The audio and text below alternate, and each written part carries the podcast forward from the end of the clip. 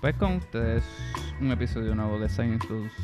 Aquí tenemos varios invitados especiales. Eh, la moderadora de hoy oficial va a ser nuestra compañera Carla Mari. Eh, con esa te dejo. Hola, aquí vamos a estar hablando hoy de dieta vegetariana y vegana. Aquí se encuentra Dayanira. Hola. A ver, si quieren dar una introduccióncita. Si quieren hablar cada uno de quiénes son. Dayanira. Sí, como ustedes quieran. Carla, ¿a qué te dedicas? yo, me, yo soy asistente de investigación, pero eh, tengo una maestría en nutrición, así que soy nutricionista, así que estaré dando mi punto de vista sobre esta dieta desde el lado de, de una nutricionista. Dayanira. Este, yo también soy asistente de investigación. De hecho, trabajo en la, el escritorio al lado tuyo. este, soy antropóloga porque tengo un grado en antropología y soy vegana, so voy a estar dando mi punto de vista como una vegana de ya cuatro años, pero en total diez años, incluyendo la dieta vegetariana, así que... ¿Por qué te dirías como que cuatro años y no diez años? Porque vegetarianismo y veganismo no es lo mismo. Ah, o sea, tú fuiste primero como que vegetariana. Fui primero y... vegetariana y hace cuatro años me hice She vegana. Slide into it. ¿Qué? Yeah, I slid into it. De hecho, mi próximo goal en la vida es intentar la dieta cruda, cruda y vegana, así que... ¿Qué es eso? Tengo mis pensamientos sobre pues eso. Esa dieta vegana no consume comida cocida, casi. Básicamente es todo, literalmente, from... farm to table, sin, sin cocinarla, sin cocinarla a unas temperaturas en específico y sin nada refinado. Ni... Pero se pueden deshidratar los alimentos. Sí, pero se llevan a una temperatura en particular. Es mucho más estricta y da, más difícil. Esa voz es Paula, por si acaso. ¿Paula? ¿Quién es Paula? Paula es... Mama Pauls. Mama Pauls. Catch me on Twitter. Esto, yo he sido vegetariana eh, por como diez años. Primero fui lacto-vegetariana y ahora recientemente eh, introduje los huevos a nuestra dieta. Y digo nuestra porque tengo dos crías y las dos han sido vegetarianas toda su vida. Tienen seis y tres años eh, mis nenes. So, yeah, yo no soy vegan, aunque trato de cocinar y comer lo más plant-based posible, pero, ¿verdad? Yo tengo una perspectiva bien diferente a otras personas, ¿verdad? Un poco más jóvenes que yo, porque yo tengo dos vidas que... que eh, ¿verdad? Que sustentar y económicamente... ¿verdad? No se me hace tan fácil eh, mantenernos estrictamente plant-based. Eh, y también tengo mis issues, ¿verdad? En cuanto a el veganismo como un consumer identity y su relación con el sistema capitalista, aunque definitivamente ser vegan es ser anticapitalista as, you know, as a stance. Y disculpen el spanglish. El español y el inglés son el lenguaje de los colonizadores. So. Entiendo, ¿verdad? Que el inglés también es el lenguaje oficial de aquí. ¿O no? Sí, los dos. Los dos. Desculeo, ¿no? Independientemente, yo, ya ustedes me conocen, yo como de todo. Y eso es todo lo que tengo que aportar. Eh, y eso era una de las cosas que le quería preguntar. ¿Cuáles son las razones de por las cuales ustedes quisieran ser vegetariana o vegana? O sea, perso- esto es totalmente personal. Empezamos con Carla. Pues yo eh, no soy vegetariana ahora mismo. Eh, yo fui vegetariana un tiempo cuando... hace varios años, digamos, hace como cinco años. Eh, y lo hice por todas las razones que no eran las razones correctas, entiendo yo. ¿A qué te refieres? Eh, porque lo hice en un punto de vista más como por rebajar. Yo okay. estaba bailando ah, para ese tiempo. okay. Y como que estaba súper, eh, ¿verdad? Quería verme bien y sentirme bien y qué sé yo, pero siento que no hice la dieta vegetariana de la manera en que se supone que se haga. Sí. Me refiero a que no estaba comiendo los nutrientes que tenía que comer, eh, comía lo que fuera que encontrara que no tuviera este carne. Sí, o sea, productos animales. ¿Tú comenzaste esta dieta antes de hacer la maestría en...? Ya, yo no te puedo mirar. Sí, eh. yo estaba en escuela superior. Yo estaba en escuela superior cuando ah. yo empecé a ser eh, vegetariana. Luego, cuando entré a la universidad, decido empezar a, a comer pescado porque eh, me dio una deficiencia bien grande de vitamina D. Que esta vitamina es la que nos da el sol, qué sé yo. Y pues el pescado es otro de los, de los que nos da... esta vitamina. Así que comencé a, a comer pescado y así estuvo. ¿Después que fuiste a un nutricionista? Eh, no, no era nutricionista todavía. Después... No, pero tú fuiste a un nutricionista que te dijo que tenía... Ah, no, no, no. De... No, fui a un médico... No, no, este, como que te hicieron fui a un reumatólogo, fui ah. a un... fui a varios médicos. Este, ¿un reumatólogo o un hematólogo? No me acuerdo. Que de hecho no es por nada, pero, pero la gran mayoría de las personas en el occidente tenemos deficiencias severas de... De, de, de vitamina D. De vitamina D. That's de, true. Perdón. Es sí. que nosotros estamos como que todo el día encerrados. Es correcto. Era más ese problema que no obtenerlo por la dieta, pero no sé, busqué información en Google. Google me dijo que el pescado me iba a dar vitamina D, so este, empecé a comer pescado. Eh, luego, de en Puerto Rico sucedió el huracán María, ¿verdad? Uh, el huracán María, yo decidí, ¿verdad?, empezar a comer pollo porque comer tuna todos los días era una situación complicada para mí. Así que, y a mí, a mí me gusta variar mis comidas, así, y no tenía ese tipo de variación. Así que empecé a comer pollo, y hasta hace dos días estaba comiendo pollo. The first time que voy a decirle a ustedes, oh my God, que dejé de comer pollo, estoy comiendo pescado, pero dejé de comer pollo. Wow, pero dejaste de comer como que nice. hace dos días. Ajá, hace dos días. Y okay. la razón es porque okay, okay, okay. yo sé que me siento mejor cuando no, no, no lo tengo en mi dieta. O sea, he visto cambios en cuestión de peso, he visto cambios en cuestión de, de cómo me siento, si me siento pesada, si uh-huh. me siento como que... Y pues yo creo que eso es como que suficiente razón para yo empezar a, a dar, a volver a lo que yo era. Realmente ya Puerto Rico está bien, ya yo puedo conseguir pescado en todas partes, así que no hay excusa para hasta yo... Hasta la próxima época de huracanes. Carla va a ser pescariana hasta la próxima época de huracanes. No, maybe me prepararé sí, no, mejor sí, no, en no, esa área. Maybe probablemente me prepararé mejor en esa área, pero... Pero pues sí, eh, y quiero ver mis cambios también en niveles de sangre, porque nunca me he fijado en eso. No sé si me gustaría hacerme una prueba de sangre ahora y una después y ver cuáles son esos cambios. Pues eso es la, eso era lo que te quería decir. Yo el otro día me hice una prueba y salí como que con la vitamina D súper baja. Bueno, no súper baja, pero baja. Y ya me la había hecho y también la tenía baja. Pero como que realmente no he hecho nada así como tal para cambiar eso. Suplementación. You should. ¿Tú crees que eso funciona? Sí funciona, sí funciona. Yo, especialmente cuando uno está en niveles críticos de, de una deficiencia de una vitamina, funciona porque, o sea, lo necesita. Y hay veces que venden en unas cantidades bien altas, ¿verdad? No una suplementación, cualquier suplementación. A veces el médico te puede, el generalista te puede mandar una suplementación mucho más alta de, de vitamina D de las que venden en la farmacia. Mm-hmm. Yo la tomo una vez a la semana. ¿Ves? Y tenerla por un tiempo, obviamente no el resto de tu vida, porque tener mucha vitamina D, una vitaminosis también es, una hipervitaminosis, perdón, también es, es ma- no es muy bueno, pero tomarla por un tiempo y ver tus niveles y ver que están bien, sería perfecto. Y, Mano, sí, bueno. y esa era otra de las cosas que quería discutir. ¿Qué tan difícil es, es, es llevar a cabo este estilo de vida? Porque mencionaste el huracán María, que por esa contingencia tuviste que como que flaquear. O sea, no es tan fácil ser ya sea no, vegetariano o vegano no. o sí. equis, ye, zeta. Y todos tenemos, ¿verdad?, nuestras vidas pre y post María, pero no me imagino cuál fue la experiencia. Bueno, es que Daya, no, tú no estuviste en María, pero... Su experiencia muy buena. Pero a mí se me hizo bien difícil con los nenes. Hubo mucho arroz con habichuelas. O sea, nosotros no podíamos comer ni tulip, ni salchichita, ni nada. Ni las tunas mías. Ni las tunas tuyas. Y entrar, hacer la fila del... Tú no estás perrito. Ok, disculpen, ese fue mi nene. Que quiere saber dónde está el perrito. No el pedito. Yo entendí eh, pedito. Yo, Yo it's everywhere.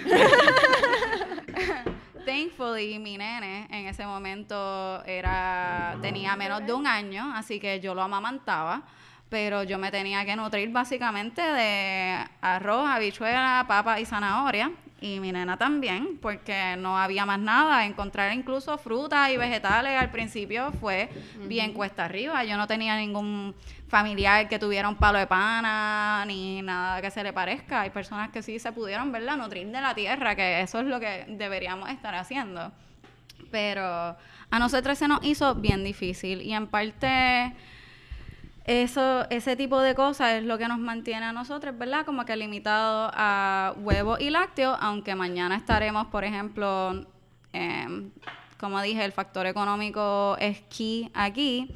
Eh, nosotros recibimos asistencia del W I C y mañana estaremos pidiendo que nos cambien la, los cheques de lacto ovo vegetarianes a veganes.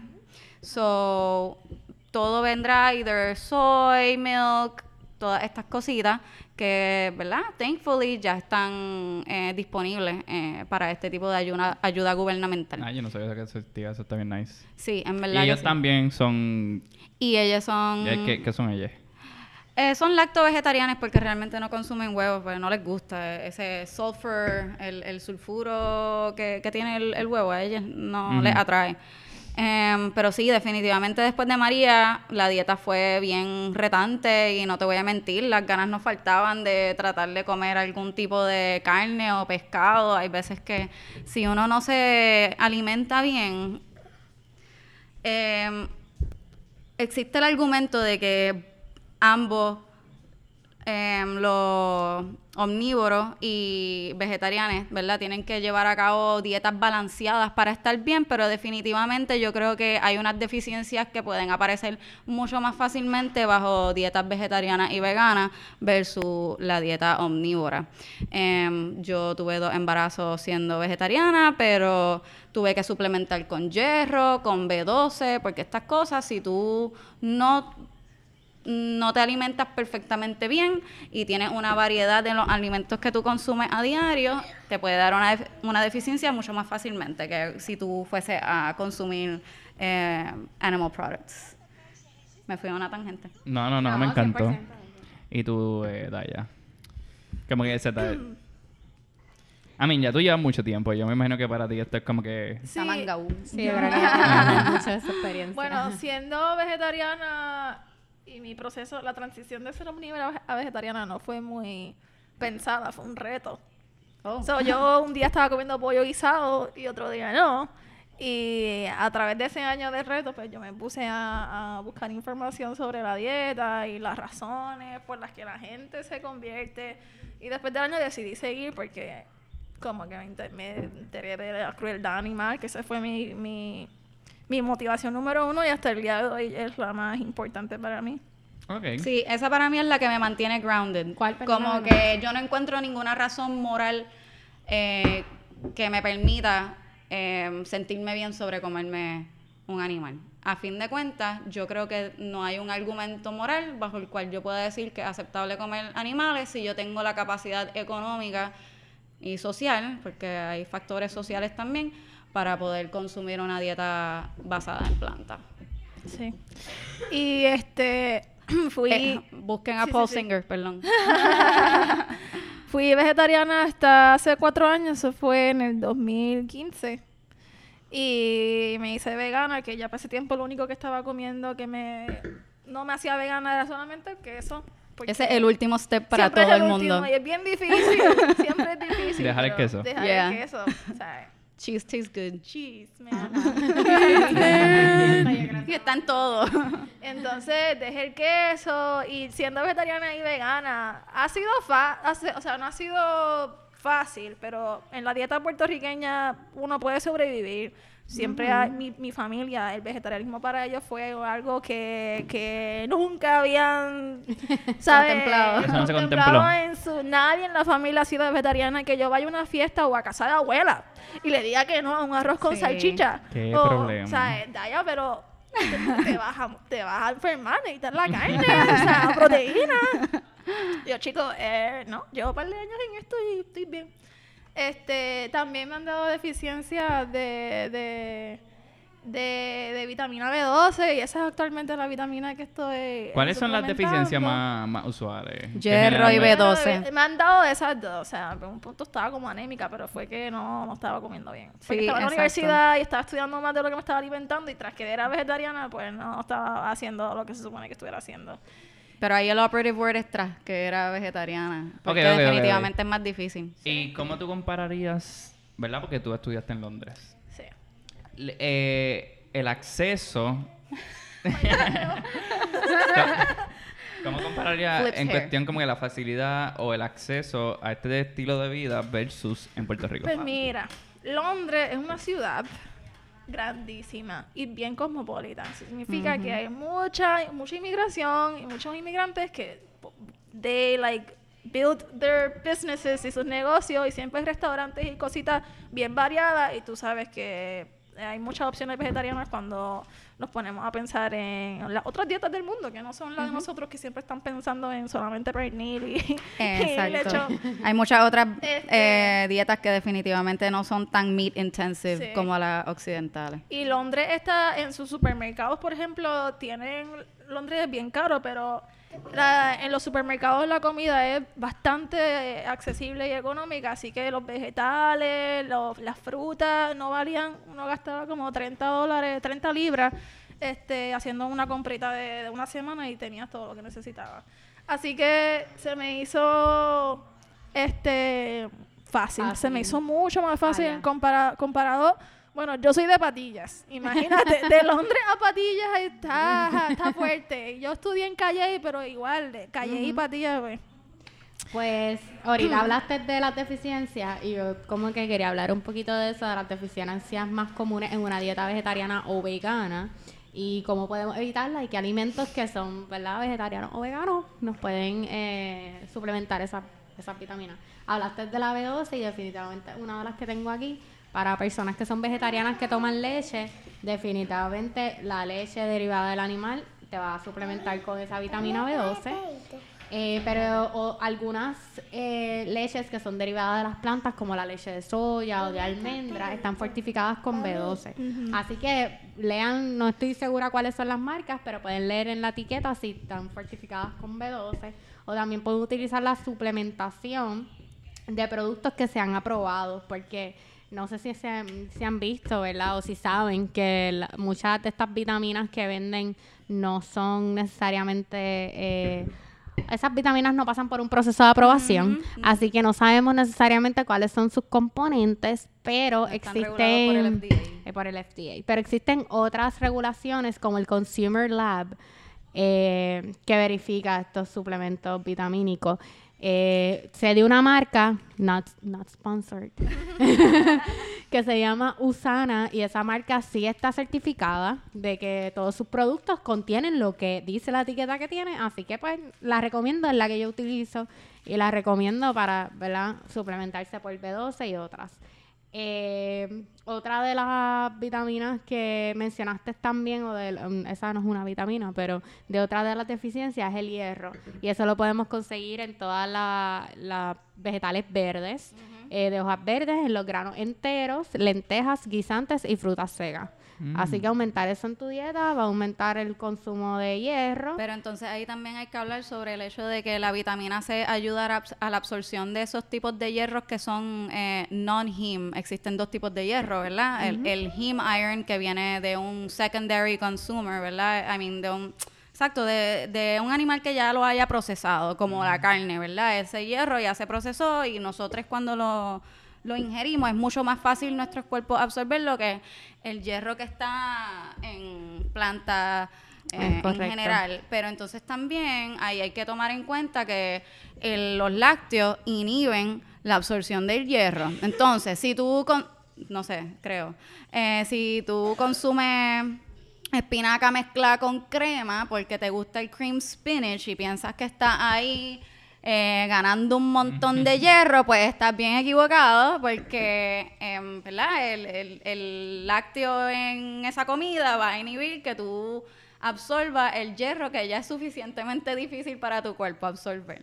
So, a eso se refiere que, por lo menos yo por eso digo que llevar una dieta vegetariana no es tan solo difícil por los alimentos como tal, sino que tú tienes que tener mucho cuidado con cómo tú estás pareando esas comidas. Es correcto, eso es food science. Tienes yes. que tener cuidado cómo lo estás... No, y que el mundo como que no está dirigido a esta dieta. So, mm-hmm. si tú no te educas por ti mismo... Y Puerto Rico tampoco. Mucho o sea, menos. Prácticamente por el... Ya, che. La realidad es que uno viaja ahora, especial, bueno, a Estados Unidos, especialmente el West Side, por lo menos yo he ido, y ahí es como que sí hay opciones, muchas opciones. Filadelfia. ¿Tú fuiste para Filadelfia? ¿Qué? ¿Tú fuiste para A F A? Yo no fui para A F A, yo fui... AFA, AFA es American Public Health Association. Hubo una conferencia esta semana que acaba de pasar en Filadelfia. Y shout out a Deya, que... Deya... Daya, a Daya. Me confundo. Que representó al C C R H P con el proyecto titulado... Post-traumatic stress and growth among Hispanic adults exposed to hurricanes in María en Puerto Rico. No, no, yo fui, yo fui a otra convención, a una convención de pediatría en Nueva Orleans. Y fíjate, no busco opciones veganas y vegetarianas. Así que no estoy segura de cuáles son las opciones allí. Pero que sí, uno ve la diferencia de, de, de que allá este, uno ve más opciones. Aquí tenemos, estamos empezando a tener nuestros restaurantes y qué sé yo, pero a veces son un poquito pricey. Un poquito incluso pricey. Allá afuera. Ayer yo gasté sesenta y ocho pesos comiendo en un sitio. No. En un sitio para eso, eso es otra veganos. Cosa, como todavía el veganismo... O sea, ahora mismo parece una moda más que... Veganism T M. Ajá, pues están aprovechándose de esa de esa moda y hay gente, you know, making a profit de eso. Es un mercado, tú lo atacas. Correcto. Sí, exactamente. Y aquí tenemos que hablar precisamente exacto del Big Monster que es el okay, capitalismo. Ok, vamos, vamos a hablar un poquito de eso, el aspecto económico. Porque yo creo que parte de donde falla mucho el grupo vegano es que al...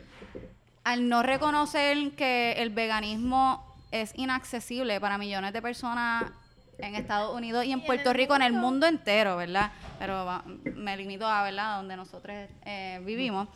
Eh, pues muchas personas se pueden discourage, personas piensan que pueden vivir de habichuelas y arroz por el resto de sus vidas. Y sí, es verdad, eso es bien económico, pero eso no es vida.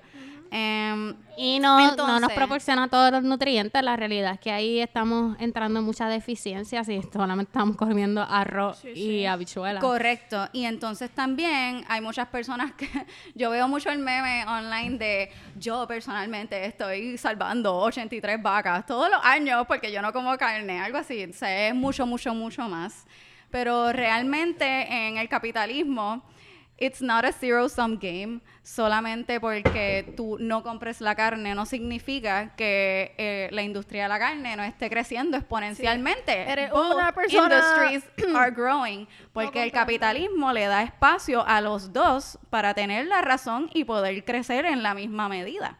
Si tú ves, ¿verdad? El vegetarianismo, gracias a, a muchas cosas, ha crecido muchísimo en los últimos años, pero si tú buscas estadísticas, ves que el consumo de la carne también se proyecta a seguir creciendo de aquí al veinte cincuenta. Y disculpen, mi nene, necesita atención.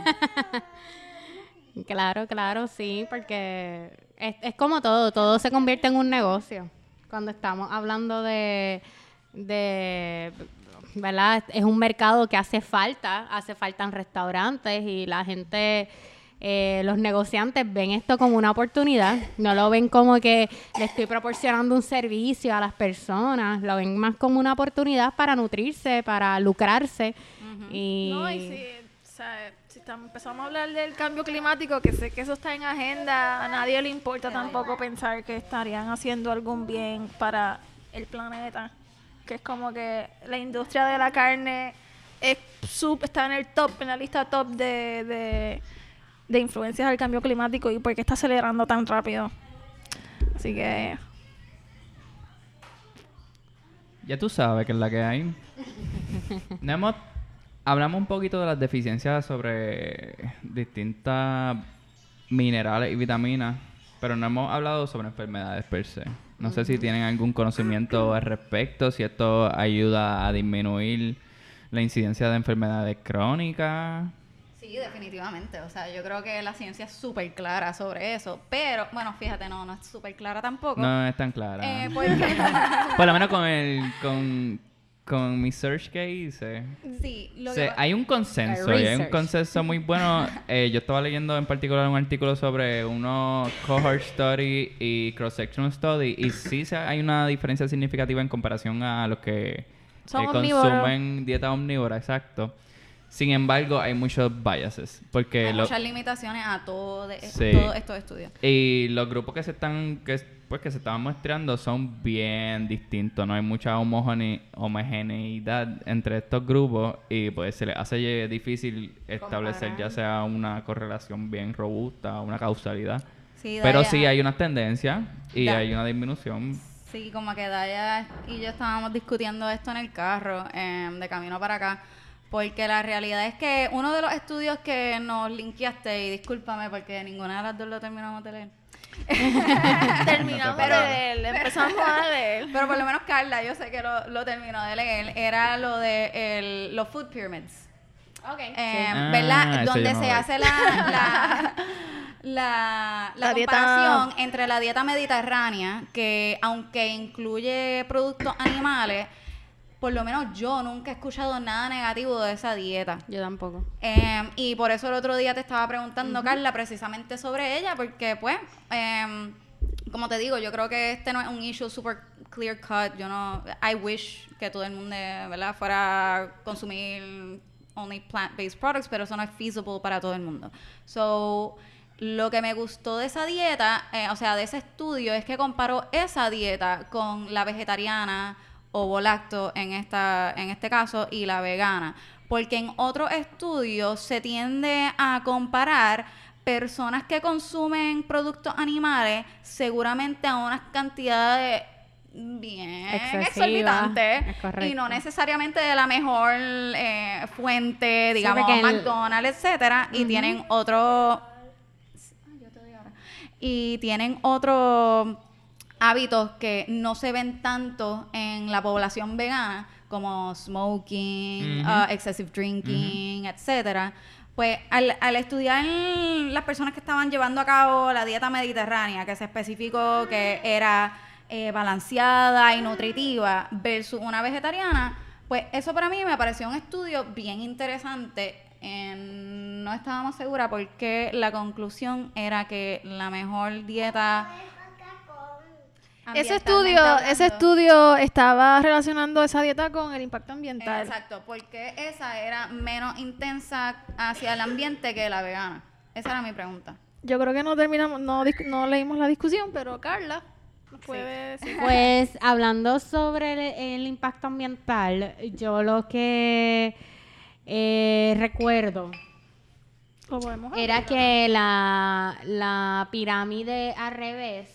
Ajá. De la dieta pe- mediterránea eh, era lo peor para el impacto ambiental. Uh-huh. No recuerdo el área... Que lo que se supone que menos se esté consumiendo es lo más que está impactando al ambiente. Es correcto. Eh, so que ahí hay una relación.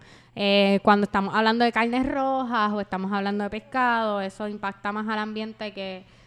que ¿verdad? Y sé que eso está en agente, que lo vamos a hablar más ahorita. Uh-huh. Pero, pero eso es lo que yo recuerdo de esa parte. Eh, no recuerdo la parte del vegano. Pero ahorita estaban hablando de los... De, de verdad, porque, las, porque estos estudios son un poco inconclusos y yo quería dar mis twenty-five cents on this. y, y la realidad es que es bien difícil describir con certeza y precisión los beneficios de dieta, eh, de dietas en general, uh-huh. eh, también, uh-huh. obviamente, incluyendo la vegetariana y vegana, porque todo, cada persona individualmente lo hace de una manera diferente. Sí. Como Paula es vegetariana, no es lo mismo de como otra persona es vegetariana. Lo que ella consume, su dieta es totalmente diferente, su patrón dietario es totalmente diferente. Y sus gustos gastronómicos. Claro, y eso pasa en general, hasta con personas omnívoras. Cada uno tiene una dieta diferente. Uh-huh. Por ejemplo, si Paula, Paula es vegetariana, pero lo que almuerza es un, un sopita de, de papa frita versus una persona, claro, Oreos are vegan, guys. versus una persona que a lo mejor es omnívora, pero lo que come es pollo hervido con, con ensalada. ensalada. Pues entonces tú me vas a decir a mí quién tiene la mejor dieta. Pues ahí vamos a ver que hay que la persona que come pollo con con ensalada a lo mejor está un poquito mejor nutrido. Este, así que la calidad de la comida y la calidad de la dieta y de los patrones de nuestra dieta es bien importante y es bien complicado replicar la dieta de cada participante y entonces extrapolarlo a todos los participantes que son eh, de esa, ¿verdad? De, de ese mundo, como quien dice, que son omnívoros o, o vegetarianos o veganos. Este, inclusive hay vegetarianos que son high carb, hay vegetarianos que son low carb, y esas cosas no se toman en consideración en todo estudio porque es bien complicado. Eh, así que es más sencillo de alguna manera también preguntarle a las personas, preguntarle a Daya, preguntarle a Paula que están aquí, cómo tú te sientes antes y cómo te sientes después. Yo creo que esa es... Sí, no, pero ok, pero es, eso no es una muestra representativa. Claro, o sea, claro, yo no te claro, puedo decir, sí.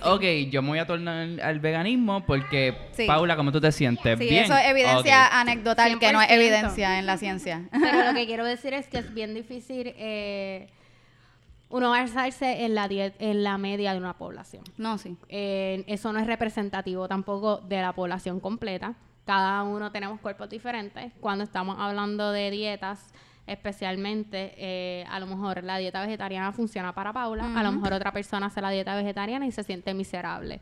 O sea, no se siente bien, se siente débil, se siente... Sí. Y esto es real porque cada cuerpo es diferente, las expresiones genéticas y todo de nuestro cuerpo son distintas. Eh...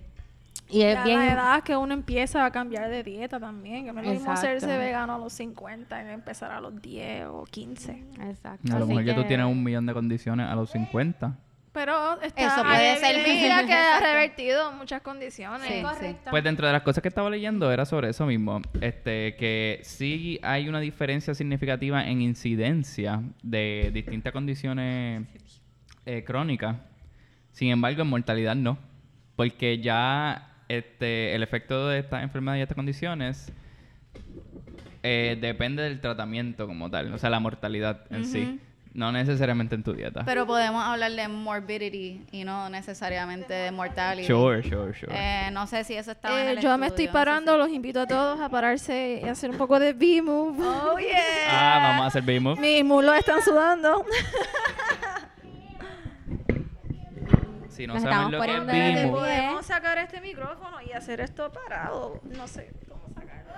Todos somos... Queremos dar este una leve introducción de lo que es B-move, eh, la importancia del B-move, de dónde surge y por qué lo estamos haciendo en este momento. Eh, B-move es, una, es un movimiento creado por nuestra jefa. Este, que quiere romper con las inhibiciones de cómo, cuándo y dónde moverse. Eh, hay una, unos guidelines de la cantidad de tiempo que nosotros tenemos que estar activos físicamente en la semana, y eh, este movimiento lo que plantea es que no hay que necesariamente esperar a ir a un gym o al final del día o a las cinco y media de la mañana para sacar media hora, una hora para, para, para hacer ejercicio. Eh, este, este movimiento trata de decirle a la gente empezamos, empezamos. que puede moverse a través del día en cualquier situación, esperando en el banco, esperando en el doctor, lavándose las manos, lavándose los dientes, y esos pequeños momentos al final del día se acumulan y también son beneficiosos, igual como si hubiese sacado una hora de ejercicio para ti al final del día. Así que nada, llevamos media hora sentados y pues yo le estoy diciendo que nos paremos un poquito, okay. porque el, sedentar- el sedentarismo mata. Así que yo, nosotros no queremos morir. Igual con cigarrillo, ¿verdad? Y, igual es con correcto, se han hecho sí. estudios. Se han hecho estudios. Que, que Así que podemos hacer squats, podemos hacer unos estiramientos, tampoco tenemos que hacer burpees, ¿ok? Pero si quieres hacerlo, lo puedes hacer. Claro. Y ese es B-move. Ok, y terminamos nuestra sección de... ¿La terminamos? La terminamos, pero... ¿Cuánto yo... dura una sección de B-move? Puede ser lo que tengas disponible. Después de treinta minutos sentados, uno o dos minutitos de, de movimiento está bien, así que estamos bien. Yo honestamente me voy ya a quedar parada. Y si, y si tú eres una persona que haces eh, ejercicio, ya sea porque eres deportista o simplemente porque vas al gym, ¿le pues, recomendarías B-move? Bueno, B-move está recomendado eh, si eres sedentario, si tu trabajo es en la oficina y tú, zona, y tú vas al gym todos los días, pero tú, vas, tú te estás sentado todo el día y después a las seis de la tarde es que vas al gym. Eso está también comprobado que tampoco es muy bueno. Así que durante el día también es recomendable no que hagas ejercicio, like extenuating exercises, pero que te muevas un poco, deja una caminata de cinco minutos. Cuestión de que no estés sentado todo el día. Aunque hagas ejercicio al final del día, es cuestión de estar moviéndose, porque ¿para qué vas a estar sentado todo el día? ¿Para qué sentado cuando puedes moverte, verdad? Ajá, puedes B-move. trabajar parado, puedes trabajar parado y... etcétera. Pero nada. Hashtag para B-move. Hay una página de YouTube. El hashtag para B-move, el hashtag B-move. Este... Nos reincorporamos. Yo te voy a quedar... Yo me voy a quedar de pie. Estábamos hablando. eh, estábamos hablando sobre... Ah, morbidity and mortality. And mortality. Oh, sí, sí. Eh, la realidad es que sí, eh, tener un plant-based based diet ayuda mucho a nuestras enfermedades okay. crónicas. Eh, yo en lo personal hice una tesis, ¿verdad? Cuando yo me iba a graduar oh, de maestría. eh, y esa tesis es sobre el asma y la dieta, especialmente en niños. En Puerto Rico es el lugar número uno con incidencia de asma en el mundo, Ajá. Eh, incluyendo todos los lugares, todos los grupos hispanos. Así que definitivamente en Puerto Rico hay un problema grande en esta área y buscar otras razones, eh, sería bueno, ¿verdad? Buscar otras razones y otras maneras de controlar lo que es el asma. Así que yo decidí buscar pues, qué patrón dietario ayudaba mejor o mejoraba un poco lo que era la severidad del asma, las hospitalizaciones, etcétera. Y al final lo que les puedo decir es que un, un, donde encontré más relación fue con los vegetales. Un alto consumo de vegetales. Eh, un, alto, un alto consumo de vegetales ayudaba a que las exacerbaciones de asma fueran menos severas. En la población de, de niños, niños en Puerto Rico. En Puerto de Rico. Niños en Puerto y esto Rico. Fue a nivel... Y esto se hizo en un hospital de comunidad de Puerto Rico. Oh, en un hospital... Pediátrico. Okay, de hecho, yo a mi nene, mi nene es asmático. Y después de María, eh, cayó hospitalizado en intensivo por como once días. So, su asma es, es chévere. Yo intento por eso limitarle a él los lácteos, eh, porque se ha, por lo menos como que la investigación ha mostrado que definitivamente el alto consumo de lácteos causa más inflamación y más moco, eh, producción de moco en el cuerpo, y ese es precisamente el problema con los asmáticos. So, Carla me... me me confirmó que sí, que eso es cierto, que la literatura en nutrición ha sustentado eso, por lo que yo intento, o sea, otra razón más para, ¿verdad?, no darle lácteos a mis nenes. La realidad es que como el setenta por ciento de la población humana es intolerante a la lactosa porque no somos vacas. um, la realidad, exacto, la enzima que, que se supone que lactasa. degrade lactosa, que es lactasa, lactasa, lactasa. Eh, no la tenemos cuando crecemos, o sea, la tenemos pero no está activa, así que... Eh, o sea, la tenemos cuando nacemos para digerir eh, la lactosa y luego humana. Se desactiva, ¿verdad? Exacto, por el coding. Y, y no, no nos funciona. Por eso mucha gente dice, ah, yo soy intolerante a la lactosa, a la lactosa, o no soy intolerante a la lactosa, pero si como mucha lactosa, como que no me cae muy bien. Uh. Déjame decirte algo. Así que ahí está el problema. Sí. Yo en verdad este, me gustaría tocar el tema ambiental. Vamos allá. Porque hay mucha ¿tú dices controversia. ¿Tú que tú la tienes para tocar el tema ambiental? No, o sea, quiero como que exponer lo que sé. Hay un hay un artículo que compartiste que habla de eso y creo que es un es un tema controversial porque hay gente que está que dice que la agricultura y you know, raising el ganado, los dos contribuyen igual a, no. a, al cambio climático. No. Porque también para crecer alimentos hay que deforestar, por ejemplo. O sea, so, son como... Cuando el setenta por ciento dos. de la agricultura... Estoy diciendo que hay gente que piensa eso. Ok, ok. Una de las razones por las que yo soy vegana es por, es por el impacto ambiental sí. que, que reducimos. Pero he tenido profesores de bioquímica... Este, un profesor de bioquímica, no cogí tanto, no la re- tuve que repetir. Un profesor de bioquímica que estaba en contra de la agricultura y dice, esto es lo peor que el ser humano se ha inventado. Y él se fue por esa línea. Y yo estoy segura que hay gente que también piensa así, a lo mejor. Así que es interesante porque si lo ves como que desde este punto de vista, tú dices, ah, oh, mano, espérate, es verdad. Mira, mano, yo en verdad... Eh... Hablando de la, ¿verdad? Como, como le tiré la buena a la dieta mediterránea, así mismo también le tiro la mala. La realidad es que la pesca es el mayor contribuidor a la contaminación de nuestros océanos. Y todos nos fuimos por el viaje de parar de utilizar el sorbeto, los popotes. Pero la realidad es que las compañías que se ocupan de la pesca no tienen ningún tipo de accountability. Y, por ejemplo, tiran todo su equipo en el mar sin ningún tipo de repercusión cuando realmente ya no lo necesitan. O sea, tu popote no hace una gran diferencia. Y yo no creo en voting with your dollar necessarily, pero yo no me siento cómoda comiendo pescado sabiendo que la persona a quien yo le estoy comprando ese pescado tiene esas prácticas, que para mí son inmorales. Así se dice, inmoral. Sí. Sí. Esto, además de que nunca tiene sentido ser el secondary consumer. Nosotros ahora mismo no podemos comparar que si la agricultura vegetariana tiene mayor impacto ambiental que la omnívora, porque yo tengo que igual crecer, digamos, soya en este caso, aunque las vacas no comen soya, ¿verdad? Las, co- las vacas comen grama, pero ahora mismo se les está dando soya y corn, esto maíz. Pues yo tengo que crecer toda esa soya para darle agua, tengo que darle espacio, tengo que darle toda esa soya a la vaca.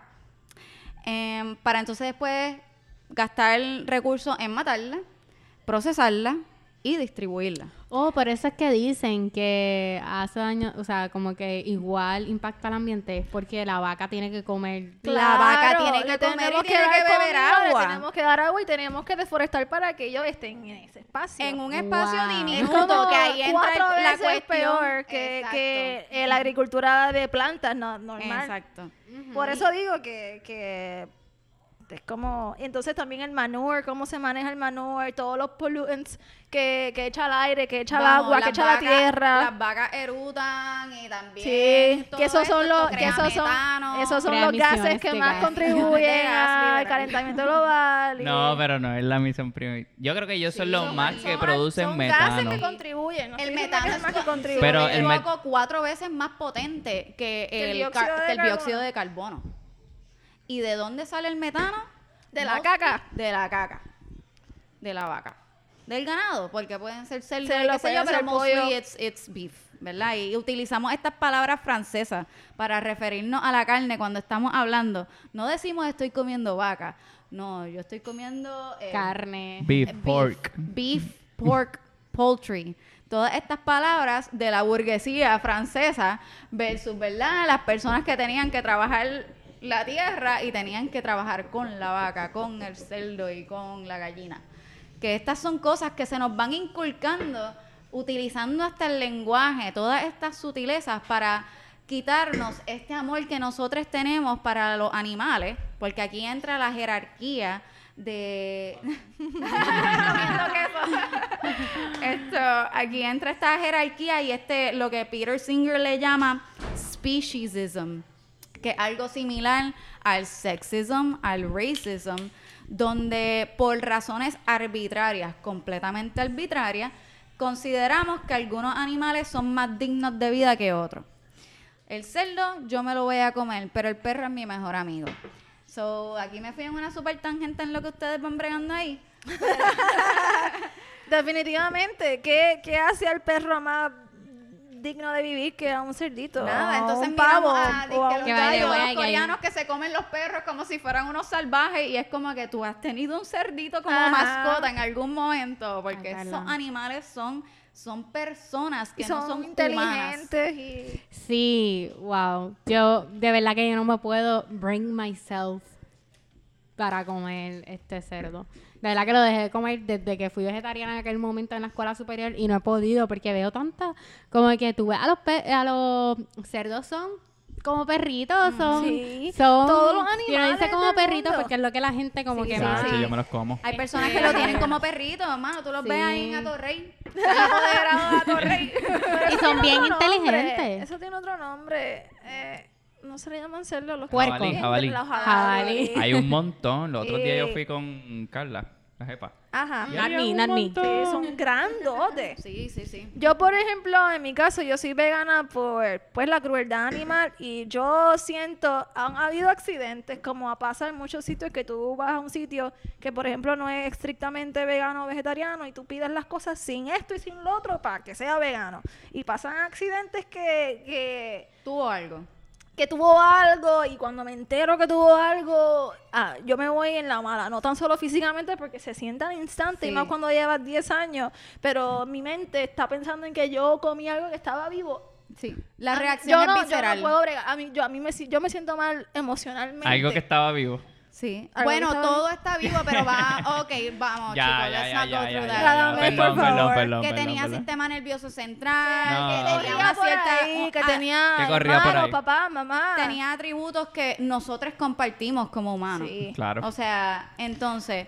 Esta otra, y por eso yo soy yo soy ve- vegetariana y quiero ser vegana, ¿verdad? Pero soy realista estri- también por una razón anticapitalista, porque en el capitalismo todo se convierte en un consumable good. You commoditize everything. Y entonces nosotros como niñas aprendemos, ¿verdad? Ay, la gallina es mi amiga y taca, taca, taca, hasta que le empezamos a decir, no, esto es una cosa para que tú consumas. Y yo estoy estrictamente en oposición a eso. Yo no creo que todo se tiene que convertir en una comodidad para yo explotar. Y nosotros estamos explotando a nuestros, a las, a, a los entes que comparten este planeta con nosotros. Sí. Y yo me indigno, honestamente, pero eso me molesto. Yo creo que, obviamente, por ejemplo, la cultura puertorriqueña ha sido y es bien omnívora, pero... Si la gente se diera cuenta... La cultura luego de colonizar. Y la hispana y... Porque la taína no era tan meat intensive. Sí. Sí, sí, es verdad. Así que si la gente se... Le Antropólogo hablando de culturas. Sí, la gente... Es, es cuestión de acceso a educación y como que a, a tener las cosas más accesibles, que esos son otros veinte pesos. Pero si la gente se da cuenta que comiendo...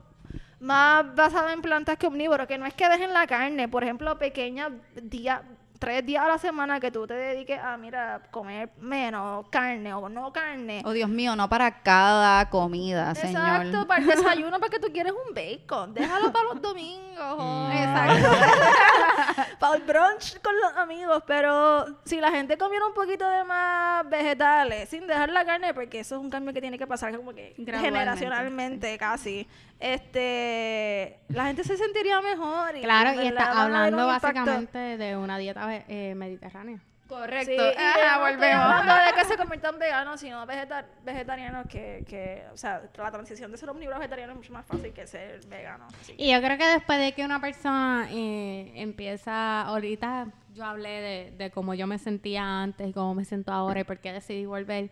Eh, yo creo que cuando uno prueba Eh, por un tiempo ser vegetariano o pescariano uh-huh. o alguno de estos tipos o seguir una dieta mediterránea y, uh-huh. ven, y te das cuenta de los resultados que tienen en tu cuerpo y de lo bien que tú te sientes y de lo despierto, de lo activo, de totalmente de... no te sientes es como que heavy y tú no sientes que te sientes heavy hasta que no cambias. Exacto. Hasta que no, hasta yo no me otra... siento heavy, déjame.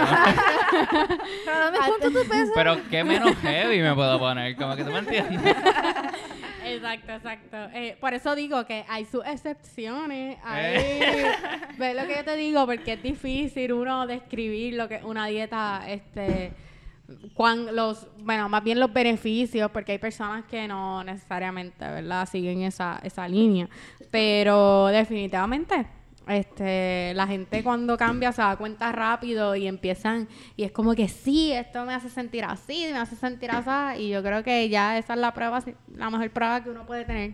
Sí. Eh, uno probarla, uno preguntar around. Porque en fin, es algo bien personal. Que no es significativo, ¿verdad? Eh, pero pero espérate, lo mejor espérate, que tú ¿a qué puedes... te refieres con que yo digo que no es significativo? Bueno, porque ahorita me dijiste que preguntar around no es significativo porque dos personas no es significativo a una población y es cierto. Okay. Eh... Pero yo, yo lo estaba mencionando desde un punto de vista científico. De enfermedades crónicas. Como okay, que okay, para okay, la disminución para... de la incidencia, no necesariamente como, como tú te sientes como persona. Sí, pero exacto. Yo me refería más bien a lo como uno se siente, o sea, la realidad es que uno se siente diferente y se siente mejor y yo creo que simplemente el simple hecho de sentirte mejor es suficiente. Ya, exacto, es suficiente, te hace sentir como que yo no necesito volver. Sí, hay pe- por eso no hay personas que han, ¿verdad? Eh, reversed, como dijo Dayanira, condiciones crónicas heavy, o sea, diabetes, eh, sí, mi hermana, enfermedades cardiovasculares. Mi hermana, hermana por ejemplo, es diabetes tipo uno y a veces ah, se tiene que inyectar, pero a veces no se ha tenido que inyectar porque ella, desde que yo vivo con ella, teni- ha seguido también una dieta vegana y ha visto los cambios en su cuerpo y en sus condiciones, así que... Y es algo, ¿verdad? Aquí estamos hablando de una persona, pero algo que se ha comprobado también, eh, eh, que sí... es posible que hay personas diabéticas que han tenido, han llevado una dieta plant-based o inclusive otro tipo de dietas como dietas ketogénicas que, sí que, que podemos no, hablar en sí. otro episodio. Pero sí que Next han episode. tenido que dejar de inyectarse insulina. Y eh, en verdad en el mundo de la ciencia no, siempre hablamos de que la diabetes es una enfermedad crónica, así que las enfermedades crónicas son incurables. Y, y la realidad es que hemos visto que a través de ah, la nutrición casos, sí. eh, no, no son necesariamente incurables. Y quiero este traer el punto de que para ser vegetariano o vegano no hay que comprar sustitutos de nada, no hay que comprar hot dog vegano. Ok, yo tengo algo que decir ahora. Ok, pero déjame terminar. A ver qué... O sea, es cuestión de que uh, hay mucha gente que dice, ah, ser vegano es caro, o ser vegetariano okay. es caro. Y porque piensan que todos los sustitutos de todo, pues eso sí va a ser caro, son cosas que son procesadas y importadas y todo. Pero, este... si tú comes vegetales y te gustan los vegetales y las cosas que son, pues, orgánicas y... y Sí. whatever, esas son cosas que son accesibles, que tú puedes crecer en tu casa o hay mercado. La realidad es que, mira, Daya, la mayoría de las personas no tienen... Ni, yo soy una mamá soltera de dos niñas. Sí. Eh, yo no tengo tiempo para sembrar cosas en mi no, apartamento. Yo, tam- yo tampoco siembro en casa, pero estoy diciendo que y no hay que comprar comida. La comida es algo comida. social también. Sí, es algo definitivamente. Social y parte de, de ambientarnos al vegetarianismo claro. y al veganismo. Por eso yo digo que como que, tú sabes que a veces los meat substitutes sí. son necesarios. Definitivamente. Incluso como para tu sobrino, ¿verdad? Sí. Han sido necesarios para que él pueda... ajustarse bien a su vida preescolar. Yo lo estoy diciendo desde el punto de vista que también llevo diez años y no tengo niños exacto, como tú, porque sé que exacto. tú también tienes diez años, pero tienes otra situación. Pero exacto, exacto. So, ya yo sé que yo no necesito comerme un hot dog de embuste para Ajá. sentirme parte de lo que me rodea. Ya uh-huh. yo ya yo avancé. No, no sé, pero ya yo, le, ya yo me, me aparté de eso. Yo entendí que yo tengo otro, otra dieta que me que me, uh-huh. me nutre y me satisface y, y sé dónde conseguirla a un precio módico, porque yo tampoco uh-huh. estoy ahí, tú sabes. Y ahí podemos hablar también de, por ejemplo, personas que son vegetarianas o veganas, diga, más, más bien veganas. Esto porque, por ejemplo, no quieren comer miel por pues, la cuestión de las abejas, Abeja. pero entonces consumen alimentos que tienen ciertos tipos de pesticidas que contribuyen mucho más para la muerte de, la, sí. de las abejas. Entonces, ¿quién, quién, quién está más en falla? La persona que... Que, que no está consumiendo miel, pero sí consume todos estos alimentos que sí están, eh, ¿verdad? Que han sido procesados con este pesticida que es mayormente eh, responsable por la muerte de las abejas, o la persona que come miel, pero no necesariamente come. ¿Sabes qué? Esta información, esta información de qué pesticidas se usan en ta- X comida tampoco es muy asequible para la gente. Exacto, Exacto. eso es lo que yo quiero Social decir. Que it's health. a lot of work. People so, are si uno tiene que dar work. work. And we're all poor. I don't have time to la look for this. La gente no está pendiente a estas cosas, así que uno pensaría, uno pensaría que, que ¿verdad? Empresas más grandes o el, la empresa el no gobierno lo hacer porque no es profitable. Y en el gobierno tampoco, porque el lobby de la del meat, dairy and eggs industry es fuerte. Pero sabes que la gente dinero. piensa así, la gente dice, ah, si el gobierno me está como que permitiendo a mí comer este miel, pues las abejas no están tan mal. Sí, pero este el gobierno casi nunca tiene nuestros intereses en cuenta. Claro, es otro Shout tema a yo debatir. Creo que, yo creo que este otro episodio. Definitivamente. Bueno, pues Corillo, oficialmente ya estamos llegando a nuestro final. Lamentablemente, yo sé que ustedes querían escuchar un poquito más, pero ya para este tiempo yo creo que la mitad de nuestros radio escucha o podcast escucha nos están escuchando. So, Daya, este, da la conclusión. O Paula. Sí, Daya. No, puedo empezar. En conclusión, intenten el vegetarianismo, intenten el veganismo uno que otro día a la semana, si no pueden al mes, tampoco esto es algo que ustedes tienen que seguir estrictamente todos los días el resto de su vida. Es cuestión de también pensar en su salud, en, en el ambiente, en los animales, que yo sé alguna de esas razones va a razonar con su corazón. Este, y sepan que por lo menos está comprobado que siempre va a ser beneficioso, así que nunca les va a hacer daño, así que si quieren estar bien, pueden intentarlo. Eh, mis últimas palabras son que definitivamente yo creo que aquí el campo vegano tiene la razón. Yo creo que deberíamos, yes. en el big picture, yo creo que lo que le conviene a la, a la raza humana y al planeta es aumentar su consumo de strictly plant-based foods. No obstante, yo tengo que, ¿verdad?, reconocer que hay mucho detalle, hay mucho nuance en esta discusión, y yo creo que no es tan sencillo como decir todo el mundo vamos a cortar nuestra, ¿verdad?, consumo de eh, productos animales de un día al otro. Y la revolución vendrá, compatriotas, eh, pero tenemos que prepararnos para ella también y... y Esperemos nada. que venga antes de que el planeta se queme en fuego. Exacto. Eh, Porque no nada. se puede quemar en hielo. No lo conviertan en una cosa de identidad y mucho menos de una identidad que, ¿verdad?, las grandes corporaciones como Nestlé, etcétera, se puedan lucrar de ella, porque eso es lo que están haciendo.